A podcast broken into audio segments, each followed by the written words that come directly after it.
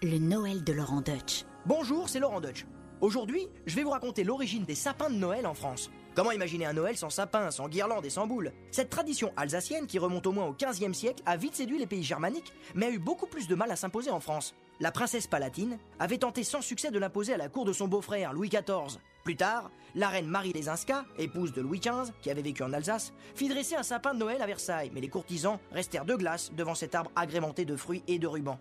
Au XIXe siècle, sous le Second Empire, Pauline de Metternich, épouse de l'ambassadeur d'Autriche à Paris, dressa chaque fin d'année un superbe sapin de Noël dans les salons du 101 rue de Grenelle. C'est là, dans ce qui est aujourd'hui le siège du ministère du Travail, que se dressa le premier sapin de Noël parisien. Et comme Madame l'ambassadrice était une véritable leader d'opinion, la belle société parisienne l'imita rapidement.